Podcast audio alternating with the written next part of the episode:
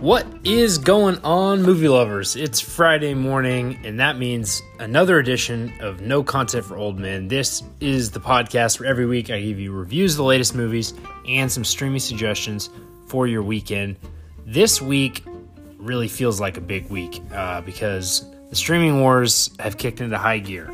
we have news on the industry front, and we have a whole host of new shows to talk about. We're going to be hitting eight new movies and TV shows that I think really define and explain the current state of the streaming wars. So it's going to be a packed show. We're breaking the normal format. It's going to be all new movies and shows. Which ones should you and shouldn't you pay attention to? So lots to get into uh, about the streaming wars. In many ways, conversation about the media industry has begun outpacing the discussion of the actual products we consume from these companies. And frankly, that's because these things are just more interesting. Massive news came out this week regarding AT&T's sale of Warner Media, which is the umbrella company over HBO Max, Warner Brothers, CNN, and the other Turner cable networks to Discovery, which is the company behind Food Network, Cooking Channel, Travel Channel, and the like. Now, billions of dollars change hands every day, sure, but AT&T's decision to exit the streaming wars just a few years after their very splashy acquisition of Warner signals the first of what many believe to be many dominoes to fall. The belief is that the landscape cannot support all the current entrants and more consolidation awaits, causing an arms race frenzy as each company tries to secure a chair before the metaphorical music stops. For example, there were rumors this week that Amazon might buy MGM Studios, which is most notably the home of the James Bond franchise. Now, in some ways, this competition could be good for viewers. Each streaming service will be putting big bucks behind building the most undeniable library offering, though it remains to be seen whether that will bolster or iron out the more niche content that has flourished in recent years. This week feels like a real turning point. As the media company musical chairs game spins into high gear, companies are also beginning to release all the projects they've been sitting on for the past year because of the pandemic. It feels like this week might be the start of a year packed with new releases on every streaming service all the time, all competing for your attention. To celebrate, I'm breaking my usual format to review eight new movies and TV shows across all of the major platforms. Here's what you should and shouldn't be paying attention to. First up is Those Who Wish Me Dead on HBO Max. Now, I'd hoped that Taylor Sheridan had snuck one more Sheridan special through the system before he got locked into his mega holding deal with Paramount, especially because this Montana set thriller takes place just miles from where he's set his hit show Yellowstone. Now, the promise of a Sheridan special has always been an entertaining as hell genre story that's elevated by big ideas. So, like Sicario is an action movie that's really about the moral complexity of government agencies, or Hell and High Water is a bank robbery movie that's really about the greedy banking system making men desperate. And Wind River is a neo noir that's really about the preservation of Indian land. Those Who Wish Me Dead is an on the run thriller that's not really about anything. Angelina Jolie stars as a smoke jumper suffering from PTSD, kinda. It's more just a case of episodic act satire interspersed between feats of superheroism. Jolie pulls off all the athleticism of the role without accessing any vulnerability, even as she protects a kid being hunted because his murdered father gave him government secrets. The kid's trauma is at one point just played for laughs. Still, this movie does hit all the beats of a successful successful thriller, even if it does so predictably. You got Aidan Gillen, aka Littlefinger from Game of Thrones, and Nicholas Hoult playing a Fargo-esque bumbling assassin duo. You got Jon Bernthal playing a doomed cop. Seriously, Jon Bernthal is the new Sean Bean. The dude dies in every single role I've ever seen him in. and you got a one scene drop in from Tyler Perry, which gives the movie a little more heft. Now, totally separate from the movie's quality, I must say that HBO's new strategy of same day theater and streaming releases has done a good job of feeling more eventized than the Netflix Friday drops, which, do little to discriminate between a prestige movie and new episodes of The Floor is Lava. This movie felt like a big deal, and it felt like a capital M movie. For me, and for listeners of this podcast, that matters.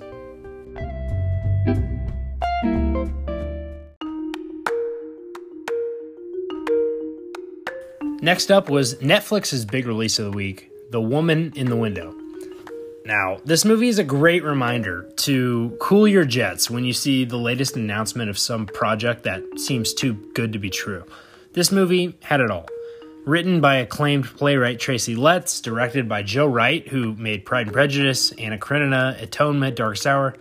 It's starring Amy Adams in hot pursuit of her first Oscar, alongside Gary Oldman, Julianne Moore, Jennifer Jason Leigh, Wyatt Russell, and newsletter favorite Brian Tyree Henry, who just continues to put in awesome performances in tiny parts in crappy movies. Seriously, BTH, my guy.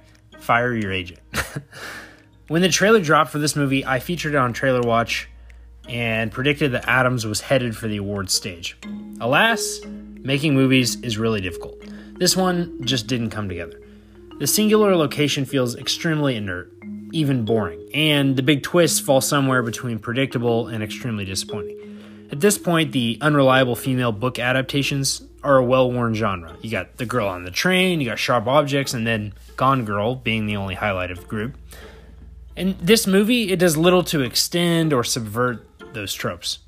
The acting talents in every scene salvage it from being a total disaster, but I'd imagine this is a movie that a ton of people are going to click on because of all the talent, and only a small percentage of them will actually finish.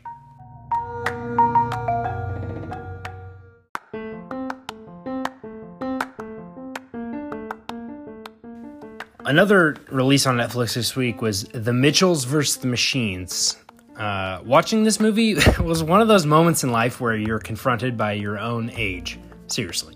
This movie is told in the language of the internet, and more specifically, that slice of the internet occupied by hyper tech literate, chaotic, ADD riddled Gen Zs. it shares a lot of DNA with Scott Pilgrim versus the World, except the music and pop culture of millennials is replaced with social media and memes. It's one of those animated movies for kids that resonates with adults too focusing on a father daughter relationship as she's about to head across the country for college. Except, of course, that there's also an apocalyptic situation taking place when a bunch of AI robots launched by an Apple esque tech behemoth suddenly go rogue in full on iRobot style and attempt to imprison the entire human race. This is a Sony animation production, which means we're getting the same animators that turned out the groundbreaking style of Spider Man into the Spider Verse, matched with a couple comedy obsessed co directors and a loaded voice cast. Netflix was smart to scoop it up because it's the type of movie that kids are going to want to rewatch 100 plus times. I, on the other hand, needed some deep breaths and some water to recover from the experience. Whew, I really am getting old.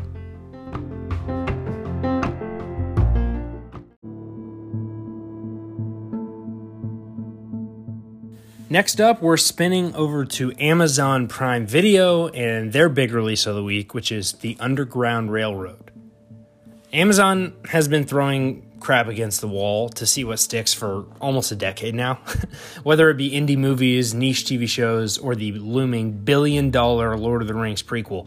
Luckily, their seemingly infinite amount of cash allows them to write off major strategy changes as incidental cost in the goal of growing and retaining a subscriber base that will then buy toilet paper.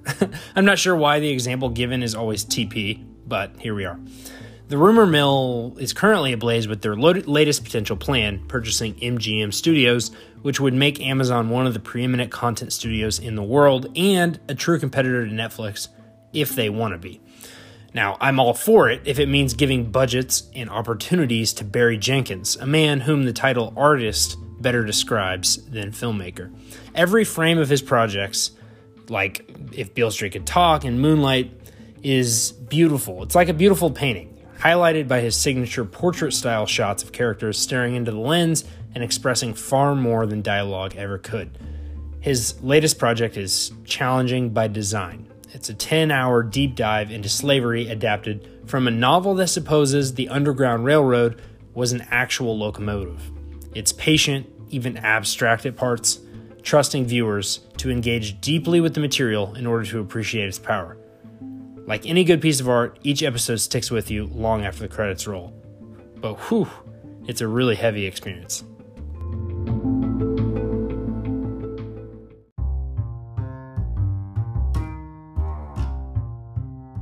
All right, we're switching our focus over to TV the rest of the way here. And the TV show of the moment is undoubtedly on HBO Max Sunday nights. It's Mare of Easttown.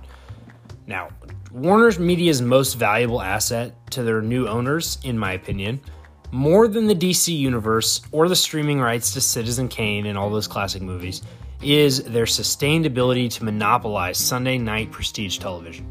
It may not appeal to the largest possible audience, but these are the type of shows that, quote unquote, everyone is talking about that really pressure you into signing up. The baton passes seamlessly from Hugh Grant and Nicole Kidman in The Undoing to Kate Winslet now in Mare of Easttown, which, for the record, is way, way better than its predecessor.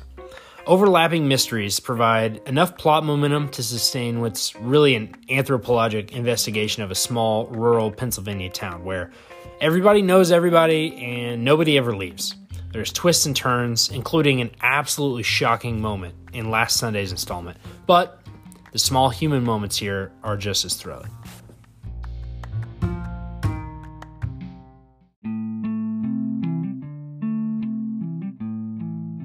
All right, next up, we're staying on HBO Max and we're talking about Hacks. Now, I'm a real sucker for HBO's current comedy calibration, which focuses on high concept stories told with a cohesive cinematic construction. Okay, enough C's. the second season of Barry might legitimately be my favorite TV season of all time, and HBO has done something similar here with Hacks, a half hour show about an over the hill comedian's relationship with a young comedian she brings on to write jokes. If that premise sound reminds you of funny people, it's because it's the exact same premise as funny people. Except here it's gender swapping Adam Sandler and Seth Rogen for Jean Smart and Hannah Ein, Einbinder. Einbinder? I don't know, not sure how to pronounce that because she's brand new onto the scene. Um, and the other change they made was moving the location from Los Angeles to Las Vegas. Now, that second change in particular provides an infinite well of comedic situations which relieves a lot of the pressure to cram in a million jokes to every episode. Now, that's not to sh- say that the show isn't funny, and even more impressive is the confidence, even swagger, that the show carries itself with. We're only two episodes in, but I have to complete trust that they're going to put together a good season from what we've seen so far.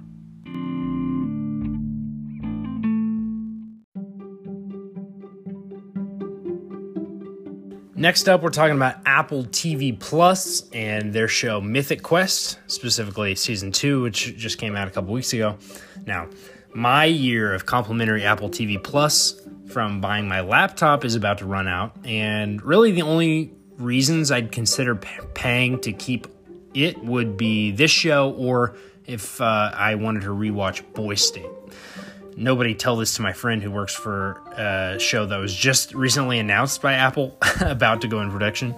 Uh, anyway, this show is the closest thing currently on the air to The Office. So if you love The Office, you're going to like the show. It's a workplace sitcom set in the office of a video game developer that's funny, but also clever and insightful about workplace dynamics in 2021. The show totally caught me by surprise with its first season last year led by its Always Sunny in Philadelphia star Rob McElhenney.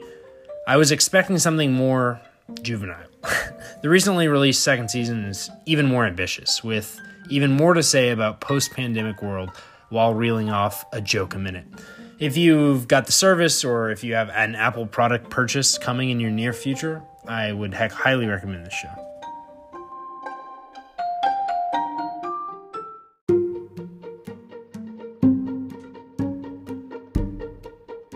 All right, last but certainly not least, we're talking about Peacock's new show, Girls Five Eva.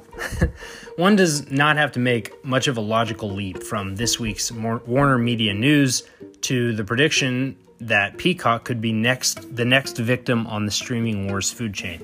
Already, the rumblings have started about a Viacom, which is the company that owns CBS, and NBC Universal merger something that would have been absolutely unfathomable even five years ago would have been crazy um, if peacock is going to survive or at the very least return value in a potential sale then it's going to need to produce more shows like Girls 5 Eva.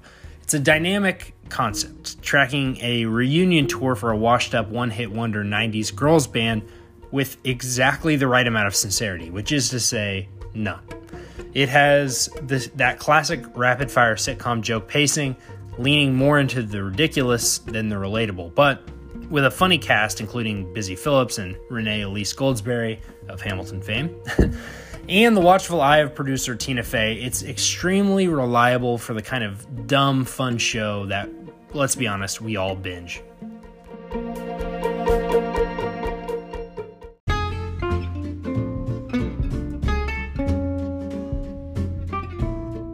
All right, guys, that's going to do it for this week's show. It was a packed one. Thanks for sticking with me this far. Um, you can get in touch with me at Mr. Matt Craig on Twitter or through my newsletter, which is at mattcraig.substack.com.